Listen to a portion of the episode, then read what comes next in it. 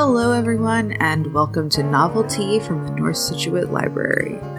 I'm your host, Catherine, and every month we review a couple books and give you a look behind the shelves at the secret and sometimes maybe not very scandalous lives of library workers.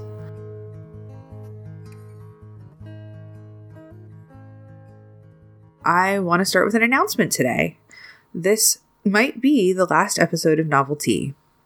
I got a job at another library, and an entire podcast isn't the kind of duty that you just dump on someone else. The next reference librarian might take up the torch, but I have no idea. So, thank you so much for listening, and just be aware that this might be the last time. Today, I'm reviewing Jarvis Street by Amanda McCormick. Jarvis Street is the second in the North County Paranormal series. I reviewed the first a few months back. The perspective in this novel shifts to James, who became the interim captain of this branch of the Foundation for Paranormal Studies at the end of the last book. He is drowning in paperwork and new responsibilities, and of course, there are still ghosts and cryptids to deal with. The main case in this installment is at the long abandoned Jarvis Street School, which is due to be converted into condos as soon as the spirits haunting it have been removed. But really, the novel is about how the people at North County Paranormal are dealing with the traumatic events of the last book and the ongoing tension from being underfunded by HQ. You may remember that I mentioned an ongoing bit in the first book was that Gabriella needed to complete a bunch of training modules on the office computer, but it kept insisting that she was in New Bedford rather than Central Mass. In this one, James is supposed to be receiving training for his captaincy, and they just haven't sent the modules over at all. That doesn't stop them, of course, from routinely asking him how much progress he's made with them. Something I'm really loving about this series is the realism. I may have said that before, but the realism in contrast with the spooky stuff. They have normal, familiar problems. Aside from the actual paranormal activity, a lot of the conflict could be fixed with some basic communication. If these people would be open with each other, a lot could be solved. However, unlike a lot of the novels I've read, I am 100% bought in on the reasons that they're not being open with each other. James, for example, is feeling extremely insecure and at sea, being given a captaincy that he doesn't want, and he's suddenly being expected to take on admin tasks and give up the parts of the job that he loves, the stuff out in the field. On top of that, everyone resents Gabriella for the events of the last book, and Bradley is just generally a jerk. I also want to mention there's a really good piece of tension where James keeps seeing things.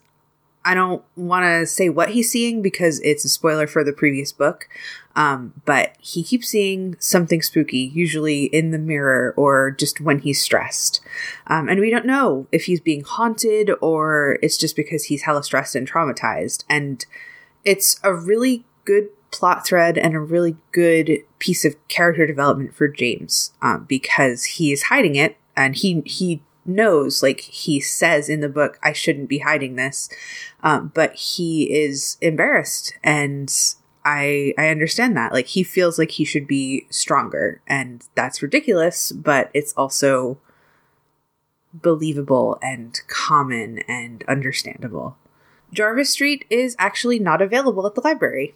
I was recovering from surgery for most of this month, so the only book I read was something that I bought online. So I'm sorry that I cannot give you a 100% library recommendation, but I will leave a link in the description where you can get your hands on it, and I really recommend it. It's a small price tag and it supports a semi local author from Massachusetts. If you'd like to read it for the usual library price of free, I'm also going to include a link to the part of the Ocean State Library site where you can request that we buy the title. Hi everyone, it's Miss Elise here with an update for what's going on here at the Library for Children and Teens. So fall seems to be flying by. It's hard to believe that Thanksgiving will be here so soon. In celebration of the upcoming holiday, we have a thankful tree in the library. It was formerly our ghost tree, and now it's a thankful tree. Uh, we would love to have you help fill, help us fill it in. Um, if you come in through the month of November, you can decorate a leaf and write on it what you are thankful for. We had some fun events earlier this month. Uh, since it's getting dark a bit earlier, we tried our first ever glow in the dark bingo outside in the picnic table. We had glow sticks, tea lights, and finger lights, and which helped us to have a glowing good time. we had a few lucky winners who went home with some bags of candy. It was very, very fun.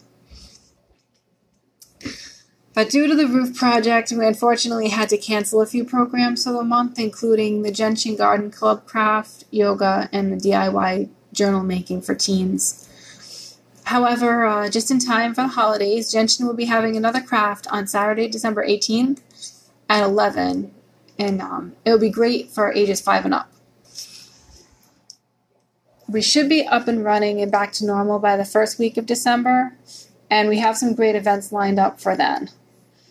But before I tell you about our exciting December news, I would like to talk about a beautiful new picture book I just read named Josie Dances by Denise Lajimodiere. Young Josie is so excited to find out that she will be able to dance at the tribal powwow in the upcoming summer. Before she is ready, she'll need to prepare. Josie's mom makes her a dress and a shawl. Her aunt beads her cape. Her cocoon beads her moccasins and leggings, and her grandma Great Walker will dream of her spirit name. While she waits for the powwow to come, Josie practices her dancing. Finally, it's the morning of the powwow. Her shawl, dress, cape, leggings, and moccasins are finished, and Josie has received the perfect spirit name from her grandma Great Walker.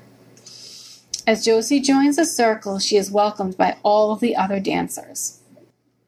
I really enjoyed this book. It's a wonderful story about family and traditions, and it has some beautiful illustrations. One of my favorite parts was Josie's dance near the very end of the book, which shows her twirling and swirling in her shawl, and it looks like a very like very colorful eagle wings, which is perfect because her spirit name is Young Eagle Woman. I think it's a great book for families to read together. Um, and it's good for maybe ages five and up. Um, and if you would like to check out J- Josie Dances, it's on display with our new picture books. So we have some wonderful events coming up in December, but the one that I'm really excited to tell you about is happening during Scituate's holiday festivities on December 10th we are happy to announce that Snow Queen will be making her return to the library that evening at 5 p.m. So you can stop by and hear some enchanting tales and get sprinkled with her magical fairy dust. We're really excited to have her back. It's been, she hasn't been here in a few years, so I'm really excited to hear some stories. Calling all teen and tween makers in grades 5 and up, um, if you join us for Crafting Chaos on Wednesday, December 22nd at 4:30. What is crafting chaos, you may be asking? We'll have a wide variety of crafting and art supplies out, and you can make your very own creation. The challenge is to create something in the theme. It's kind of like the show Making It. So there's a great program to use your creativity and maker skills. And you get to go home with something that's completely unique to you that you created. If you'll be looking for something to do during the holiday break, come to the library on Wednesday, December 29th at 2 for some wild winter science fun, including making frost in a can, gumdrop engineering, winter oobleck, and experiments with some of our leftover candy canes. Uh, this program is for ages 8 and up, and it should be a lot of fun and do some wacky science experiments together. now that all our programs will be inside, um, as it gets colder out and dark out early, masks will be required for all library visitors and program participants, no matter vaccination status. So that way we can keep safe, we can all stay safe during the holiday season. Um, before I sign off, I just want to give a shout out to Catherine for creating this podcast and making it happen every month. It's been a lot of fun working on it with you, and you've done an amazing job. I'd like to also wish everyone a very happy Thanksgiving. Um, hopefully, I may see some of you in the upcoming months.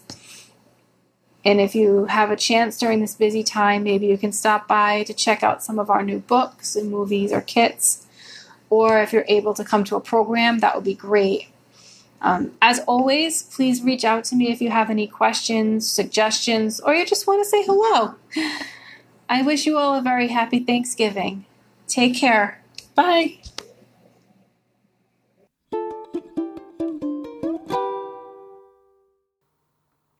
Now for our little peek behind the shelves, or maybe not, or maybe yes, because this segment still fits right into the world that I've created the character of Catherine. For this, my last episode, I'm going to drop the veil and let you all in on my secret. We all know that Behind the Shelves is fiction because I tell you at the end of every episode, and because it would have to be. I couldn't publish something like this if it was about real people. That's not how librarians work. We protect people's privacy, we don't expose their deep, dark secrets. What I've never said in the show is that it is actually an adaptation of Pride and Prejudice. When I started the show, I wanted something more than just book reviews, and I was really missing my cookbook club. It's the most effective program I've ever run, and we got to meet every month and taste great foods. One of the top three desserts I've ever had was made by one of our members. It's a flourless chocolate cake with miso caramel, served with passion fruit Italian meringue. I, I think it's from My Rice Bowl by Rachel Yang, but don't quote me on that. And then COVID hit, and it just ended. It's not safe anymore. And so the idea of a librarian gossiping about the members of a cookbook club was born. And very quickly, I realized that if I stole the basic plot of Pride and Prejudice, that would help me with the pacing. So I put myself into a group of four librarians who were more like sisters. If you hadn't figured this out on your own, which if you haven't read Pride and Prejudice or seen the very specifically 1995 adaptation with Colin Firth, I don't expect you to. I am going to start talking about the characters, and you can watch the pieces fall into place. Jen and Bill, with their bickering and realizing that maybe they made some snap judgments, they're Lizzie and Darcy. Carlo and Sue, just the sweetest couple ever. The best beans are Jane and Bingley. I'm Mary, not really part of the action, but constantly making pronouncements and certainly making things worse. And then I combined Kitty and Lydia into one character with Megan. Many apologies to Kitty fans, but I needed to simplify because I only had 12 episodes and it's like a five minute segment. Gary Industries is the pompous Mr. Collins, of course, and Danny is the villainous Wickham. Writing behind the shelves is one of the most entertaining things that I've done in 2021, and I'm so glad that I got to share it with you. Endless thanks to my voice actor friends for answering my frantic messages like, I planned this so simple, but now I want to write in another voice who can act on short notice. Tess Kokio played Jen, J. Patrick Jones played Carlo, and Jazz Eisinger played Sue. I owe each of them a huge favor. Also, thank you to my boss, Julie, for just kind of letting me do whatever I want with the podcast, with programming. Uh, just She just lets me try things, and that's really great. And that's it for this month, and possibly that's it. I'll keep the feed up, but my work here is done. Thank you for listening to Novelty. Please note that the opinions in this podcast are our own and do not necessarily reflect the viewpoint of the North Scituate Public Library.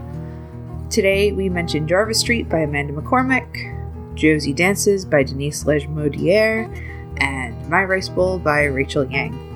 I'm including links to all the books we discussed in the show notes, as well as a link to a transcript of the episode and to all our social media. If you can't get enough library content, visit scituatelibrary.org to learn about all our services and programs, and please be sure to send us feedback on the show. Leave us reviews wherever you can do that, or just drop us an email. We'd love to hear from you. And now, for the last time, I am going to say goodbye. I hope you all have an awesome Thanksgiving this week and a great winter holiday.